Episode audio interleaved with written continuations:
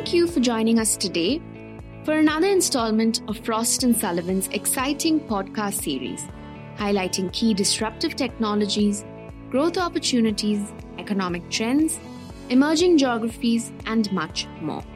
I'm Neha Anna Thomas, Senior Economist with the Emerging Market Innovation Team, and today we will be focusing on the 2025 outlook for the US economy. Our research on this topic has been designed to better prepare decision makers for multiple scenarios that could potentially unfold in the light of major recent US policy upheavals, upcoming presidential elections, changing world dynamics, and so on. So, moving on, looking at the political scenario, increasing focus, of course, is now being directed towards the 2020 presidential elections and potential policies. We're already seeing a lot of proposals like Medicare for All, universal childcare, and student loan debt relief being put forward by candidates. Potential implementation of these policies is likely to come attached with higher taxes for Americans millionaires especially could see their taxes rise. On the burning issue of US China trade wars, we see that most of the key Democratic presidential candidates support a tougher stance against China, but disagree with the current strategy of the US on account of damage caused by tariffs to the US economy. Looking at minimum wages, there seems to be broad support in raising the federal minimum wage from $7.25 to $15 if implemented. Nearly a third of the US's manufacturing workers and a fourth of the country's healthcare workers are expected to see pay rises. Now, there's obviously been a lot taking place with regards to the US's trade policy.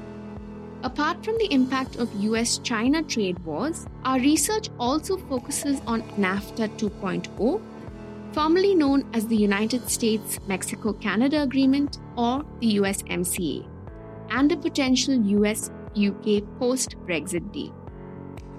Both the outlook for US China trade wars and USMCA come with multiple scenarios attached.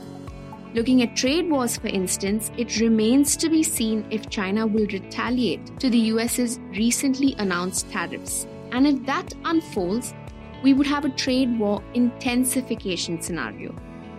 On the USMCA front, it remains to be seen as to whether the US Congress ratifies the new trade deal or whether the US pushes for renegotiation of USMCA.